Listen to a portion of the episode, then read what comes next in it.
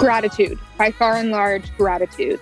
They're so used to being treated like a number or an animal or subhuman that anyone who comes in and looks at them with respect, they're just so they I feel safe there because their social norms mm-hmm. won't let them mess that up. That's Christy Dinsmore, and this is the Powerful Ladies podcast.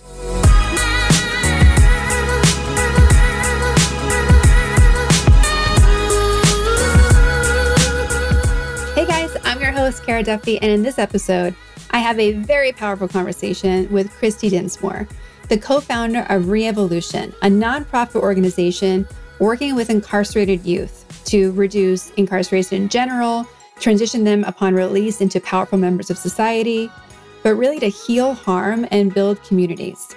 The work she and her team are doing is needed, important, and such a powerful reminder that there is so much room for compassion in this world. I'm excited for you to hear her story and curious about what it inspires in you. You can always leave a comment about this episode at thepowerfulladies.com forward slash podcast. Before I jump into this episode, I want to speak to all of you who are currently Googling how to make a career change, how to start building your own business, or how to avoid going back to my old job. I am here for you. That's why I built my Thrive membership. That's why I built courses and my other programs. I really mean it when I say I'm here to help you achieve your dream life. Visit karaduffy.com to book a free call today or skip directly to learn.karaduffy.com to check out Thrive and the other programs that you can start working on right now. Let's create a custom plan that will actually work for unique you for your unique dream life. Let's start today.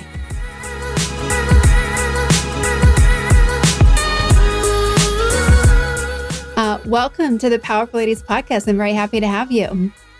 I'm really excited to be here. Thanks so much for the opportunity. Of course. Let's begin. Let's tell everybody listening who you are, where in the world you live right now, and what you're up to.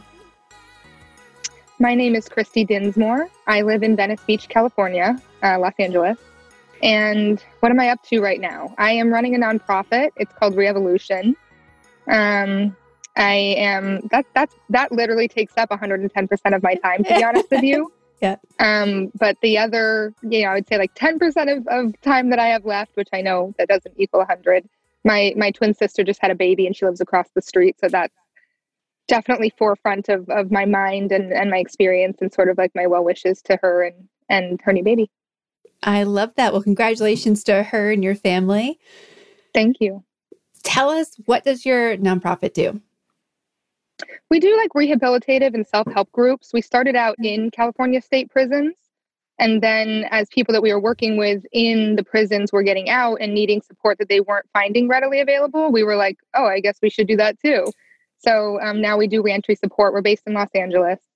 And um, fortunately, a lot of our services can easily be done over the phone or email or mm-hmm. Zoom. So we're helping people all over the state.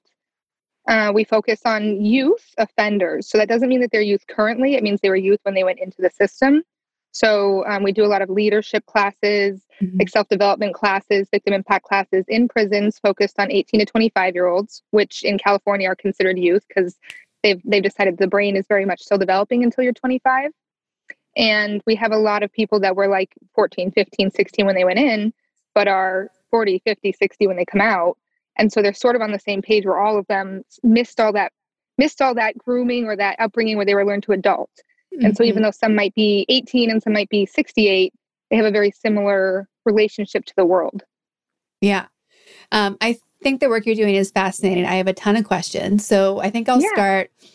I loved on your LinkedIn profile that you talked about how passionate you've been about, you know, human trafficking and the cause of so many of the struggles people have in life are tied back to some core things. You know, what are those core things or events that happen that can kind of predict that things are not going to go the way we would expect them to or are going to cause people to be incarcerated or to have just the bad things in life, to categorize it loosely, happen to us? Um, I don't think there's an exact right answer that's going to be applied the same to everybody. Unfortunately, mm-hmm. like a little bit of our our um, our DNA seems to seep in there and and and react differently to certain you know the same situations for two different mm-hmm. people. But really, I think it's community. By and far, mm-hmm. like every everyone that you see, if you really learn their stories, I mean, people look at you know like a let's say a 48 year old man in prison, as in, you know, a dangerous, strong man that is an adult that should know better and all that, the likelihood is that they were a child or at least a teenager when when something started or when they were being abused or when they were mm-hmm. skipping through foster care or you know some whatever it was that happened to them. And so it's community. Most of them most of them will say that they they didn't trust the world. They didn't know that mm-hmm. they that people could be kind to them.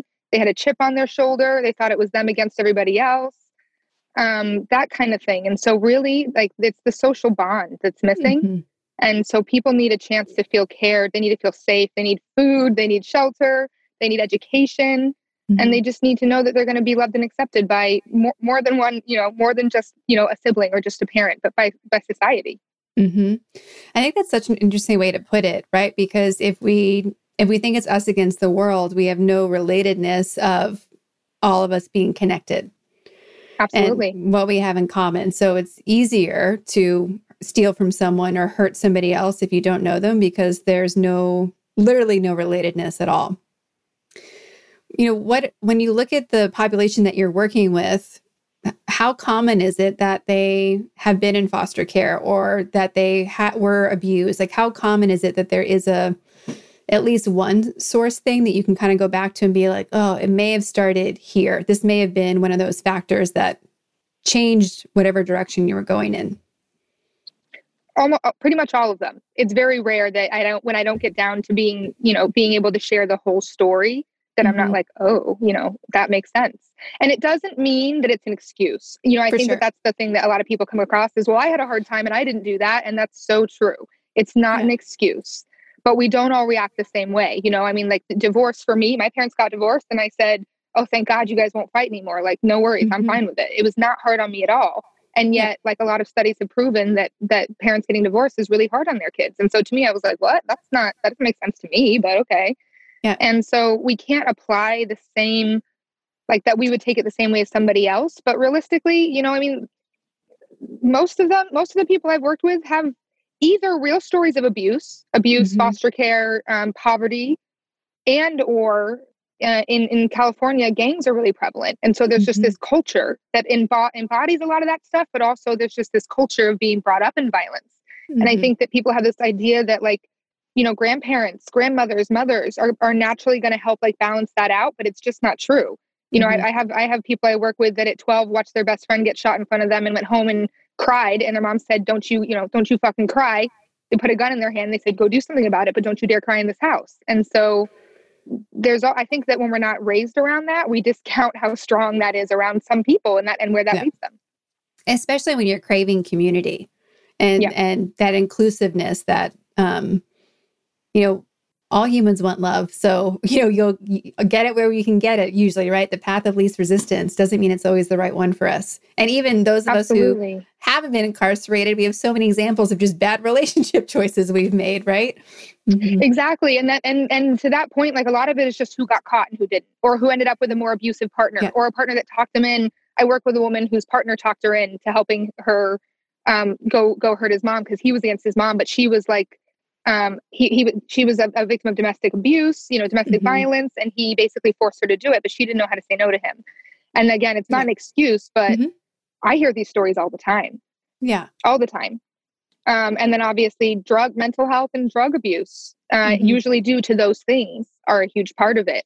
And and a lot of men, our culture doesn't allow for men to say they were abused as readily. It's getting it's getting better, it's getting easier, yeah. but it's a very slow path for them. And so, like a lot of the men I work with for years and years, nobody knew. Nobody knew mm-hmm. they were mm-hmm. having a hard time. Nobody knew their uncle, uncle molested them. No one mm-hmm. knew, you know, those kinds of things. And really, they were happening. So I think we undercount how many people are having a hard time. Yeah. How did you get into this work? Sometimes I'm not sure. it's like I feel I always say I'm chasing a snowball downhill. I had a handful of friends go to prison when I was like just getting out of high school. Mm-hmm. And um, they were clearly crying out for help. Most of them, you know, they were good kids. A lot of them were were pretty smart. They were athletic. They had a lot of things going for them, and their parents were busy. Their yeah. parents were workaholics. Their parents were one of them was like the the mayor. One of them was you know, they, they were just busy and these kids were like, you're not paying enough attention outwardly. I mean, they mm-hmm. even in mm-hmm. court, they were saying, yeah, we were trying to, we were trying to tell our, our parents, if you don't watch us, we're going to do something. And it just had this escalation effect where they mm-hmm. started out small and no one, no one noticed or worried. And then they got bigger and no one noticed or worried until it was like yeah. armed robbery of, of like grocery and convenience stores. And um, they all went to prison. And I went to their court dates. I visited them in prison and I and I wasn't too too enchanted with the justice system that take. It's like it it, it takes mm-hmm. people, punishes them, makes them worse, makes life harder, and then expects that somehow anything's going to get any better. And so um, when I was in just getting out of high school, I discovered a process called restorative justice. At the time, it was fairly new in my area. It was in Colorado, but it was just being mm-hmm. um, integrated into like the the justice system and the police forces for like misdemeanors, where there's like a mediation between victims and offender. And it was meant to bring about that awareness, that community. And so I got trained as a restorative justice mediator. And my first case was just a teenage boy who had been dared to break into a, a woman's basement. And instead of him going into the system, she agreed to do a mediation. And the process is like whatever the victim needs to heal and whatever the, the offender needs to like learn and grow and she was like terrified couldn't sleep in her house alone thought thought mm-hmm. all the mm-hmm. time someone was out to get her when's the next person coming all that stuff and he was like it was just a dare no big deal you know and mm-hmm. so when he was able to see how he really affected her he was like oh wow i didn't realize and that and he was able to grow past like you know thinking that it was okay to do that kind of thing and she was able to see that there was no boogeyman out there yeah you know it's just a teen And she was like oh okay and what happened is he had to pay for her window and he had to go by every day on his way home from school and check on her to see if she was okay. And they ended up forming a really beautiful relationship that healed both of them. And this kid that, you know, with regard, like on a scale of crime, this kid that could have gone into the system and then inevitably would have definitely gotten worse and things mm-hmm. would have, you know, that statistics show that he would have gone downhill. Yeah. Um, he stayed out and he and he learned a really beautiful lesson. And so did she, you know. And so I got involved with that um like misdemeanors lower levels when I was young. I was 19 and then I moved to California to go to college and never left and had to reconnect. took me a few years to reconnect with people in this arena here.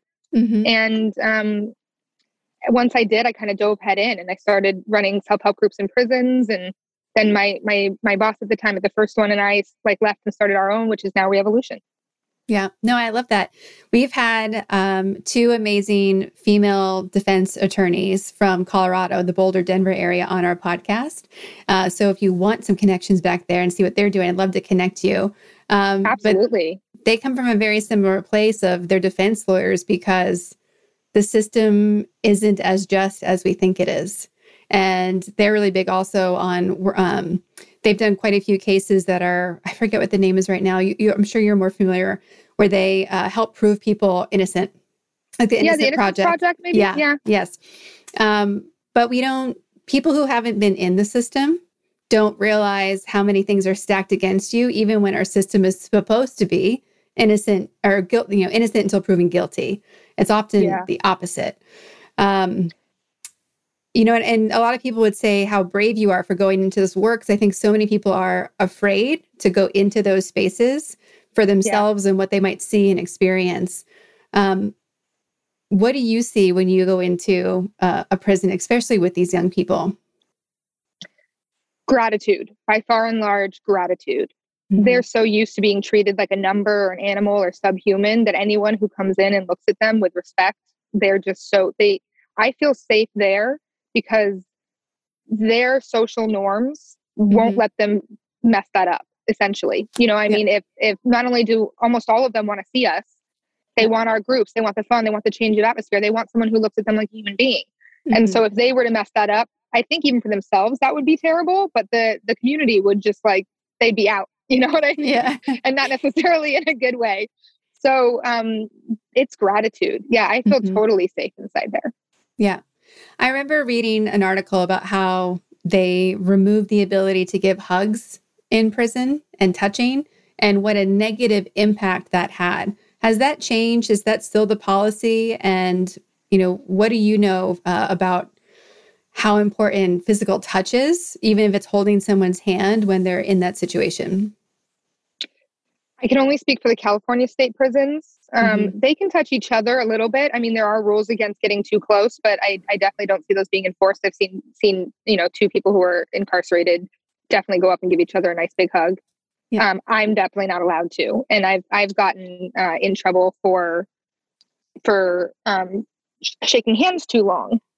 Um, yeah. So there's that too. Um, I'm I'm I'm I'm tempted to like uh, revisit. There's a story of a, a, a an experiment they did on um, chimpanzees, I think it was, or, or like monkey mm-hmm. babies, where one they fed but they never touched it. They had like a bottle it could feed from, but they never touched it. And the other one they never fed, but they cuddled it all the time.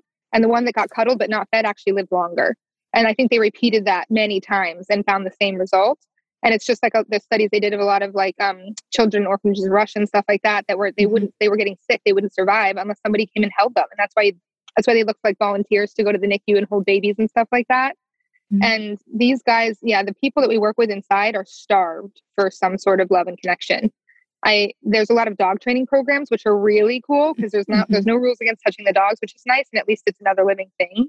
Yeah. And um, I watched a man who had been incarcerated 30 years pet a dog for the first time in 30 years, and he just broke down sobbing like uncontrollably in that mm-hmm. moment. And so, um, as someone who who I personally know that I can't go very long without a hug or a touch to like no. ground me in my in my life, mm-hmm. it's it's so so important, and they're definitely lacking it. Yeah, yeah, I'm getting emotional just thinking about like not being able to touch my own like dog and you know, we we just had a we were dog sitting for a friend who fosters service animals before they go to the prison to get their real training. And like this dog is so sweet and loving. Like I can't wait to know who's going to be her trainer because you can't not be loved by this dog. Like it's impossible. Um, yeah, I, I wish that there are there things happening to make the prison process more humane.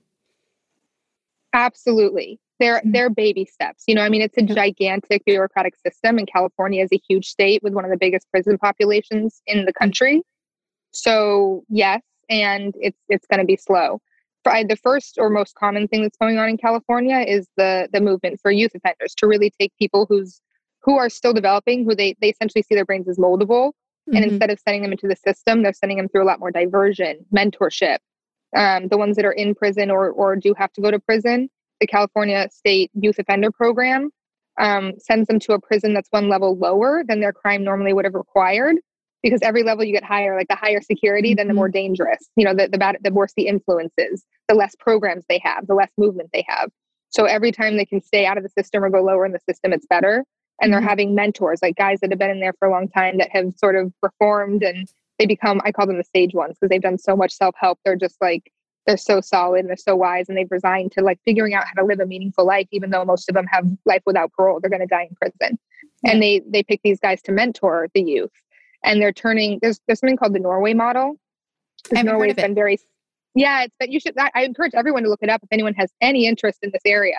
Because norway's um, correction system is shown to have really great results. Essentially like the, the population is safe while they're there the staff are safe mm-hmm. while they're there and their, their recidivism rates are like the lowest in the world Mm-hmm. Um, and they're super humane. Like to, to, most of the world, we look at it like, what do you mean? That's punishment? That's like you're giving them a, a, nice place to live in their own room and they can wear their own clothes and they go to work and they have a full kitchen. And, um, but it's because the whole point is those people that are disconnected from their sense of humanity, eh, they're, they're teaching them what it feels like, how to be pro-social essentially.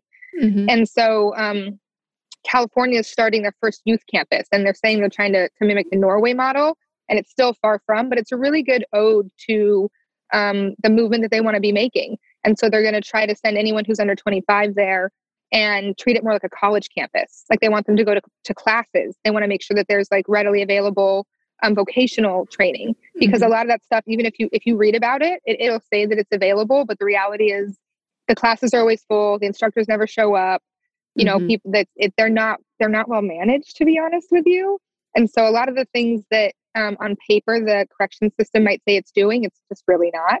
Yeah. Um, and so they're trying to make sure that this this one um, prison that's set up for youth is like really, really well set up to actually like um, administer and, and run their programs like that in a better way for the youth. They're going towards the youth first. Yeah. And I think as that starts to do better, they'll start to um, translate to more facilities do you know the percentage of of youth uh, in prison versus adults? So over twenty five versus under. I don't. You know what? I mm-hmm. probably should, but um, I think it's more about who are youth when they start. Since most okay. people, once you start, the recidivism the recidivism rate is like through the roof. It's usually yeah. like uh, above eighty percent, um, and almost all. I mean, literally, it's above ninety percent. I know that are all start as youth. Mm-hmm. Yeah, because it's that's you know it's the same time that we start doing anything bad, right? yeah, yeah, and it's when like you know a lot of our our emotions and our and our desire to claim our own space and to want respect or to want mm-hmm. you know to build a life but without necessarily all of the checkpoints that like we we learn with our maturity and when our, our hormones settle down a little bit and all that yeah and and just not just not even knowing what we're supposed to be doing with ourselves. I mean, for crying out loud, yeah. most adults I know also don't know what they're supposed to be doing with their lives. They just know, you know, preferably not to do that by committing crimes, right? So right, right. They um, just figured out some certain certain systems or places or or groups to get by with. Yeah, yeah, and and I think as well when again with that not yet developed brain we don't always assume that people mean what they say they mean. Like, is it really that bad? Am I really going to get caught? Is it, there's, when we think we're invincible, we think all the other rules are, are a little bit fluffy. Um, and the, the, the I know consequences are fluffy. yeah. Right. Um, what is it so on a day-to-day basis you're going into the prisons you're you're doing classes you're doing workshops you're also doing them virtually probably especially now with covid yeah. um what progress are you seeing like are, is it just you is it a team like what does it really look like when we see revolution in in work um that depends in prison it's a lot more structured because you have a captive audience you have a room a date and a time that has to be pre-approved Mm-hmm. You know, mm-hmm. all of the the facilitators or volunteers are pre-approved, and so that's a lot more structured, and and that's cool because it, it, works well that way. Mm-hmm. Um, outside is like so messy, and it's you know it's because there are a lot of services but I, I, would say it's a lot like um, I don't know if anyone understands Section 8 housing in California or like, you know, a lot of the, the social services that are overwhelmed. You might not be able to get anyone to mm-hmm. call you back, that kind of thing. And so there are a lot of services for people coming out more and more all the time right now, to be honest with you. Um, there's been a lot of funding diverted towards that and towards just like really specific ways um, of mostly like transitional housing, making sure that people mm-hmm. go from prison into transitional housing um, before they're just released to the community. And that's usually for like the longer term offenders. Um, but or like sober living or, or rehab yeah. if they had if they had a drug drug problem. Um, but I think it's it's again it's a lot like that if people have a sincere commitment to what they're being hired to do because there's money in it. There's a lot of people that are signing up to run transitional houses or sober living houses or groups um, mm-hmm. for the sake of checking boxes to to earn a paycheck.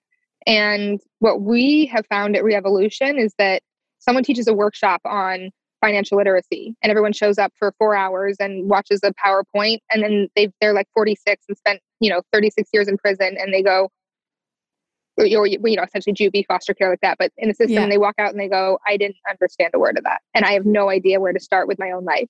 And I think even a lot of us that like, I have a master's degree. And there are times when I go through an online, you know, signing up for my my EDD when I lost my job for COVID. Right. I had a night job bartending. Um, I, I I did it wrong the first time. I had a hard time. I got denied. I got denied, and they said you filled out, you know, this and this, and I said, oh, that's not that's not what I meant to do. I guess I answered that question wrong. And I have a master's degree.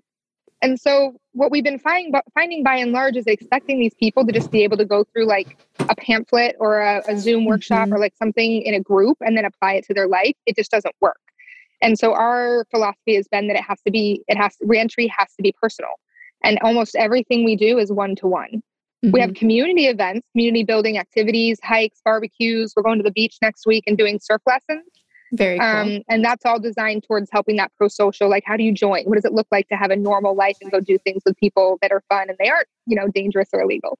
Um, but other than that, almost everything is one on one. Someone schedules, an, you know, an appointment or a Zoom and mm-hmm. goes, "I need help with this," and we go, "Okay, let's dial in together. Let's fill this form out together. We're going to make sure you get it done."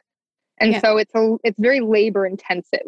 Instead of being able to, you know, say, "Yeah, we we served 30 people in one workshop today," takes me 60 hours to to serve 30 people I, I think a lot of people don't get the difference between sharing something with someone and then being committed that they get it with someone. And I love that that's the work that you guys are doing because making sure we can make all the things, but just because we made it doesn't mean anyone got it.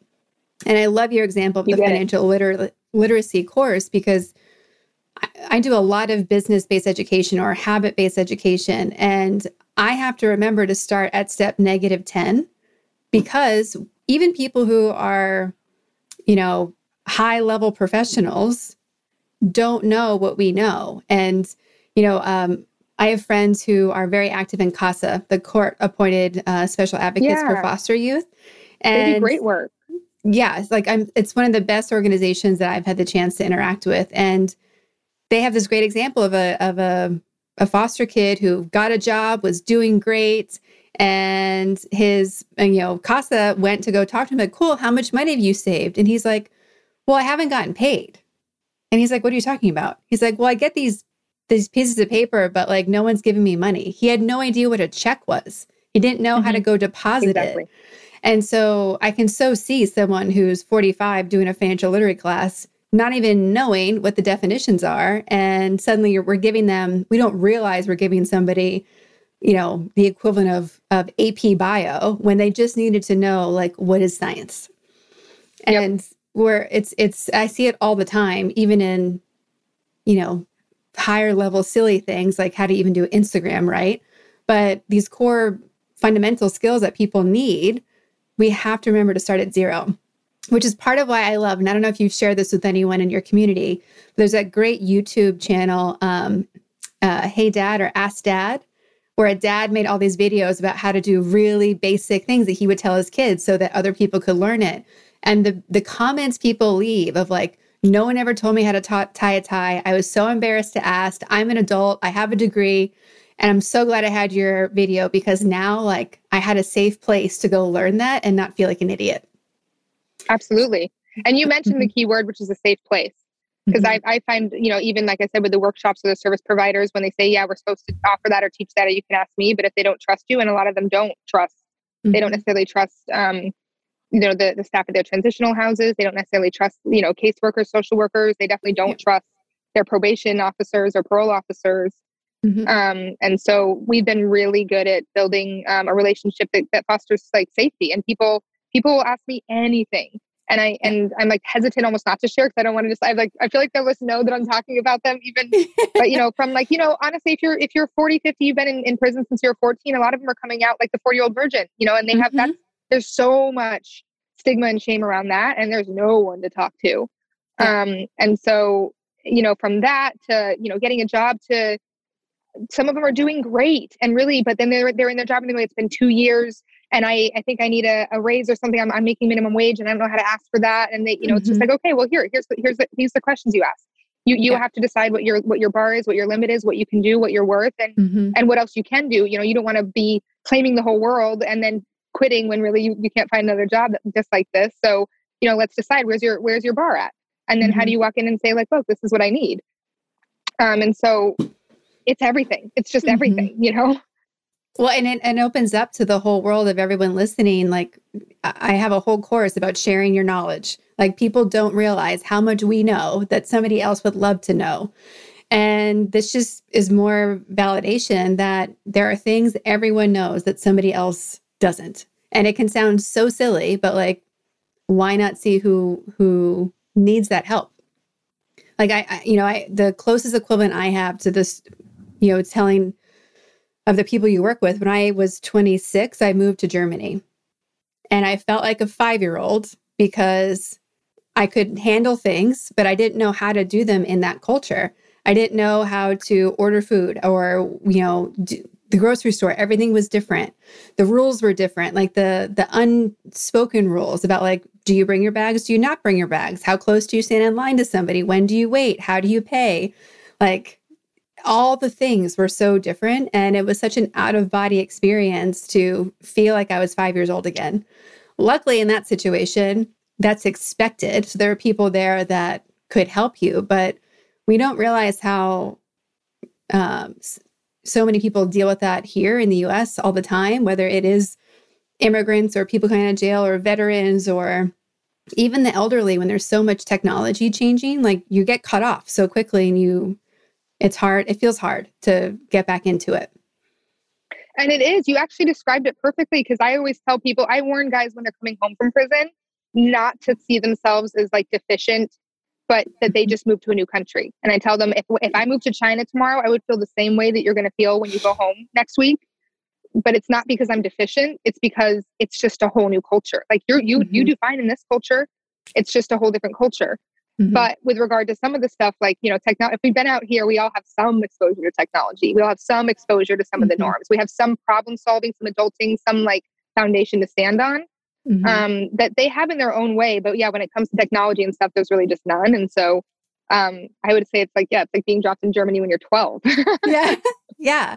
Well, and, and, I'm sure as well, there's like that whole element of like what they don't know, they don't know because they don't even know it's there to ask about it or that they should know. Absolutely. Um, yeah.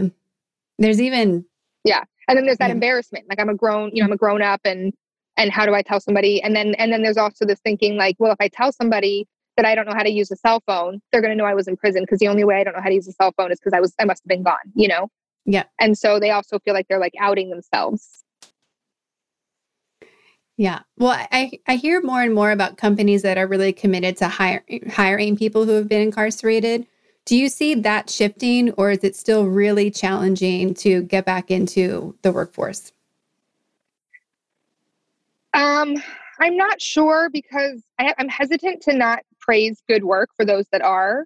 Mm-hmm. Um, I definitely think in certain circles, it's it's it's it, again, it's baby steps. Like it definitely is, but li- a little and probably not nearly enough. Mm-hmm. Um, the majority of the people that I personally see hiring people who are formerly incarcerated are usually like service providers and their friends. It's, it's people that are close to this issue already. And then it's bigger corporations that get a tax break. And so um, I'm always hesitant not to talk for other people. I can't tell you what their motivation is. Yep. Um, but there is, I know that amongst the people that are getting out, there's a lot of feeling like the only jobs that they have they can get are the entry level minimum wage sort of jobs that you know like um a big corporation wants to give them and that it's because they get tax breaks. They, in california you get a tax break for every formerly incarcerated person you hire. And so people do question the motivation. Like there's mm-hmm. not a lot in meaningful well paid you know support yourself as an adult work that someone coming out can find. Yeah yeah it's going to be a lot more entry hourly minimum wage Yeah. Definitely. Um, you know, when you look at who you were when you were eight, would she ever imagine that this is what you were doing today? Like, are you surprised with where you've ended up? I'm not at all. No, I mm. think I think when I was 10, I watched a human trafficking movie with my or human trafficking movie with my mother and looked at her and I said, one day I'm going to help those people. I just have, and my mother's an activist. Um, we lived in a small town where there wasn't a whole lot of uh, politically connected like things to do. And um, when we went to war in Iraq, she marched up and down Main Street by herself with a sign. Um, it, like I think if people didn't know her, she thinks she they think she was the town crazy, but she's just always had an, a gigantic sense of um, advocacy and justness and, and needing to speak out for what she believed in or for other people that couldn't speak for themselves. And she raised me to be that way. So I think um, it's just always been in my bones. I've always understood that there was injustice in the world. I've under, always understood that we were all better together. I've always understood that I wanted to be a part of community building and whatever makes us stronger as as as humanity, you know. Yeah. And the work you do is of course, you know, high emotionally taxing if we let it. And there's always especially working with underserved communities, sometimes you mentioned falling uh, following a snowball downhill. I'm sure it also feels like pushing a huge rock uphill at the same time what do you do for yourself to make sure that you are at your best so that you can keep showing up for this community that needs you? Um, two things in my personal life. I have a great community. I have a great mm-hmm. community of people that um, are really eclectic, but are all very okay with having real discussions. And we have a lot of real support. And we also have a lot of fun.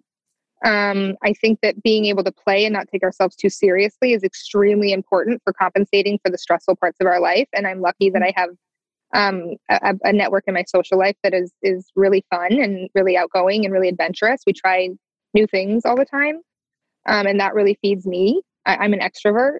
People feed me, And mm-hmm. so, in the same light, um, my work feeds me. COVID has been really hard because when I sit in a workshop, when I sit in a circle, whether it's one where people laugh the whole time or cry the whole time, and actually it's usually a little bit of both, like that feeds me. Mm-hmm. Um, when people say thank you, when someone says, Oh, I learned something today, or like, wow, I, I'm walking out of this room feeling better than I came in, like that feeds me.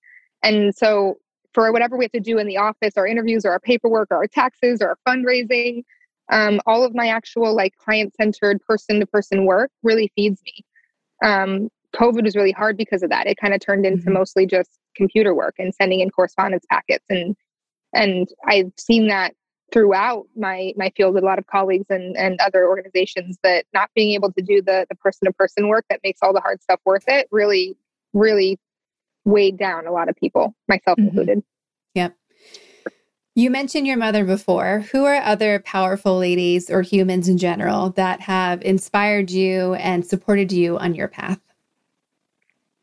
Um, Heather Axelrod is one. I had it. She was like actually, it was an acting class I took when I was 13, 12, 13.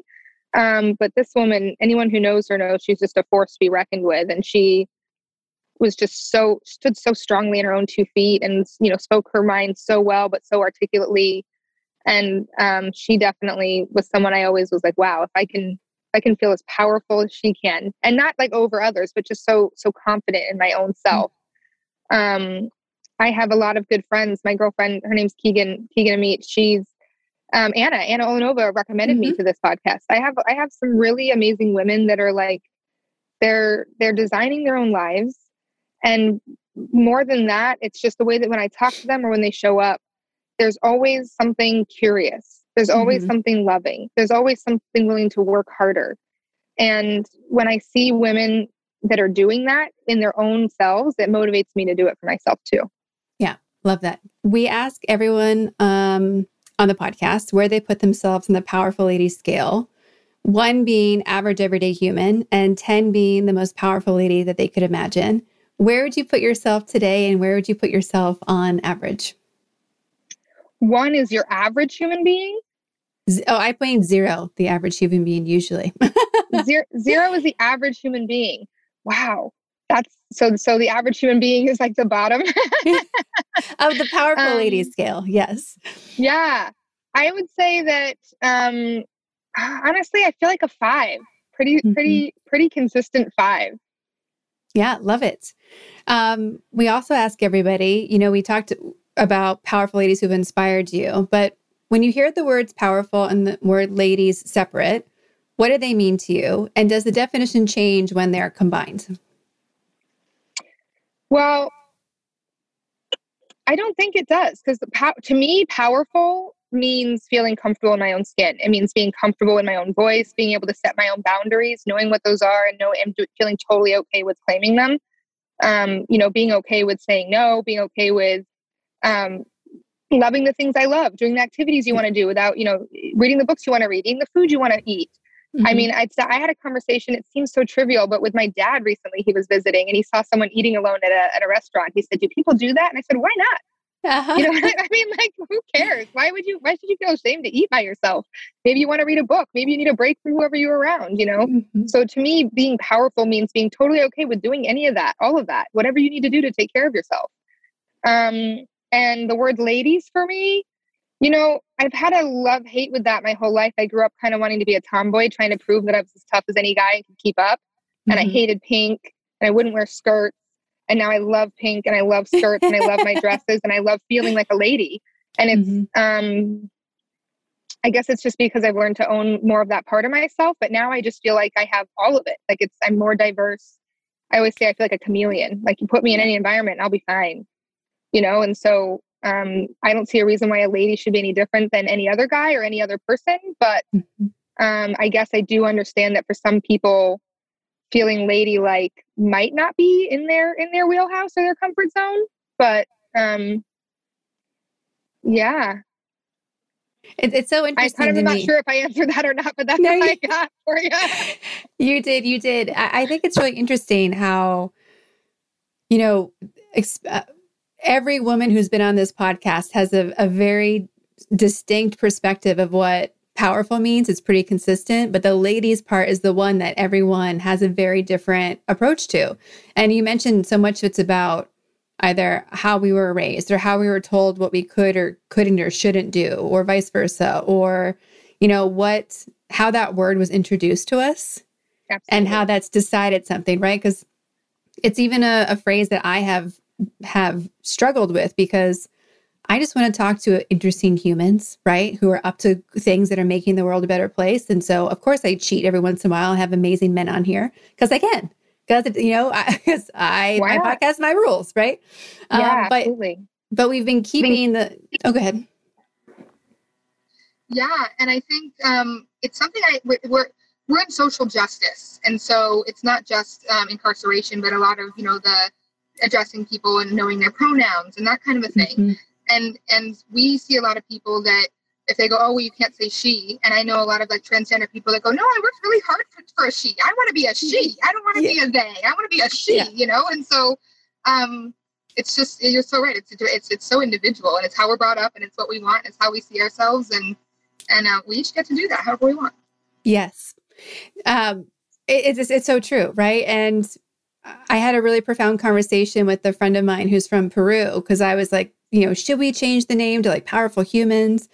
And he's like, you can't. He's like, as much progress is being made in California or in the US or even Western Europe, like it's not being made elsewhere. And he's like, please keep it in this space. Like, have the bigger conversations, talk to other people. But, you know, until everyone knows that it's possible, like, please keep it. And I thought that was so interesting to come from, uh, a male perspective, and especially from a place that's traditionally, you know, Latin America is known for the machismo approach to life, right? So it was really touching to have him remind me that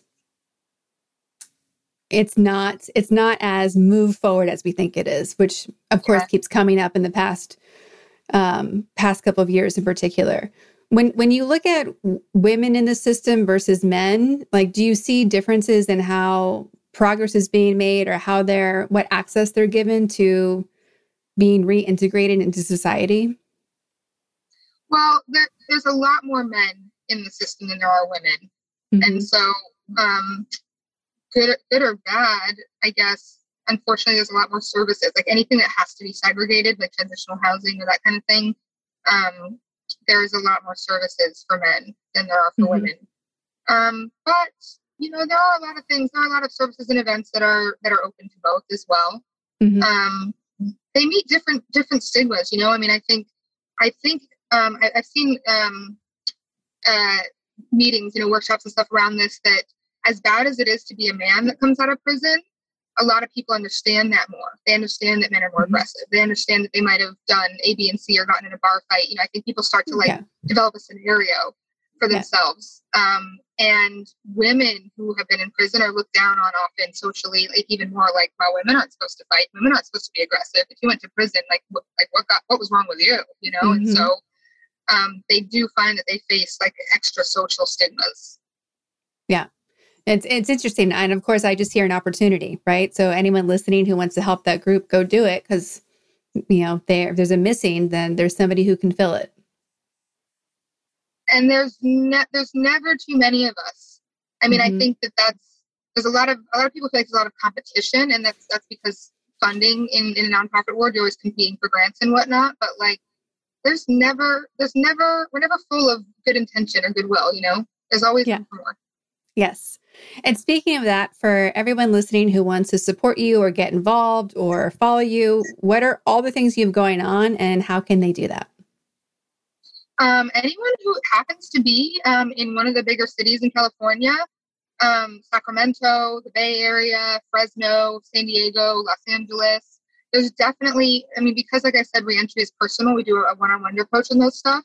Mm-hmm. Um, it's almost like a buddy program. Anyone who's in like California's bigger cities like Sacramento, the Bay Area, Fresno, Los Angeles, San Diego, um, because reentry is personal, we're always looking for what I, I, I deem them like buddies just like an adult who's willing to be a checkpoint for someone who got out mm-hmm. that can call and ask about just basic life advice, maybe vent a little bit if they're having a hard time. But um, then, you know, if they have, if they're trying to see how do I talk to my boss about A, B, and C, or is it normal, or you know, how, do women normally should I call this person or not? Yeah. Um, we're always looking for buddies. And then anyone who does have the, the life skill is good at teaching financial literacy or computer literacy or um, even literal literacy, math skills. I mean, we have a lot of people that come out and they don't know how to read or write that well. Um, but basically, anyone who has a skill, I mean, I think that's that's why I never know where to start it and where to end it. Anyone who has a skill, an interest, or a passion, um, we definitely have people that can benefit from that. If nothing else, it's just that life exposure, and even more than that, it's the knowing that somebody else cared to to share that with them, and that goes mm-hmm. so far. Um, so anyone who wants to come to a community event, that wants to hold a workshop, that wants to be a buddy, there's there's endless room for that. Um, we have we have one of our most amazing events. We have a, a, surfer who just loves to share surf with the guys, and that's what we're doing next week. And we're teaching surf lessons. And he thinks mm-hmm. that you know overcome over like learning to get in the ocean and overcoming your fear of, of the waves and getting up and um, is like one of the biggest ways to harness any of your negative energy and to turn it into something positive. And it's one of our biggest like successful events of the year. People go home just on cloud nine. Um, and again, just like a great community building event. And so he's just like, I love to surf. That's what I can offer them. And we're like, great, let's do a surf day. And this we're doing our third one um, next week. And so, like I said, it's it's hard to know where to end and where to stop, uh, where to start and where to end because it's all welcome for sure. Mm-hmm. Um, I started working with Anna because she she's an art therapist. For people who have skills, for people who want to help out, where's the best place for them to go and connect with you, or how to get in contact with you? We're really easy to reach by phone, email, or our website.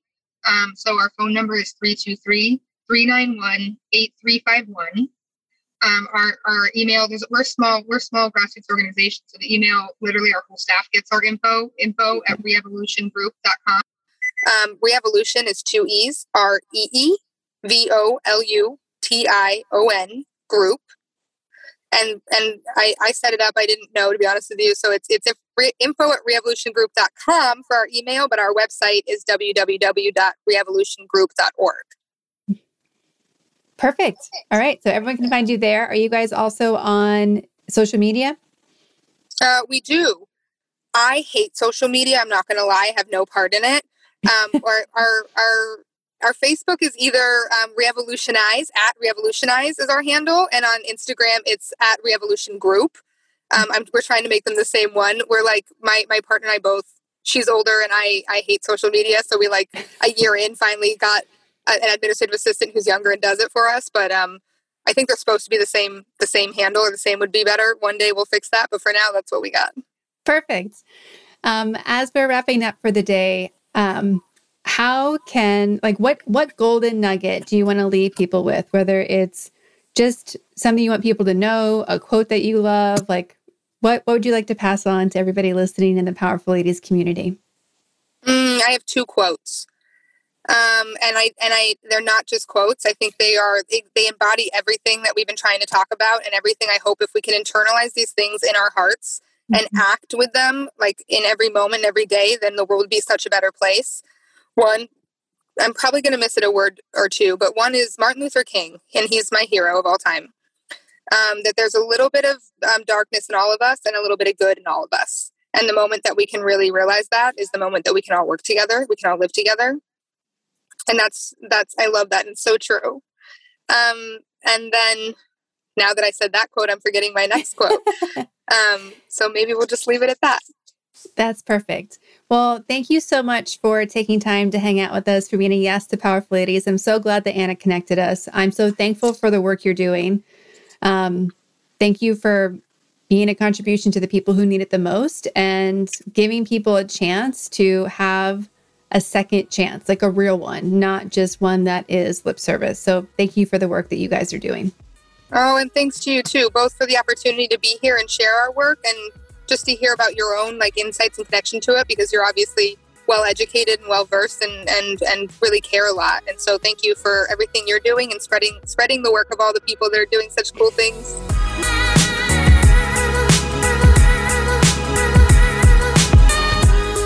Thank you for listening to today's episode. All the links to connect with Christy and Reevolution are in our show notes at thepowerfulladies.com forward slash podcast.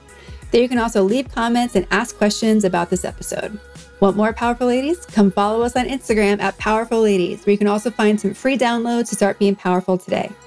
Subscribe to this podcast and help us connect with more listeners like you by leaving us a five star rating and review.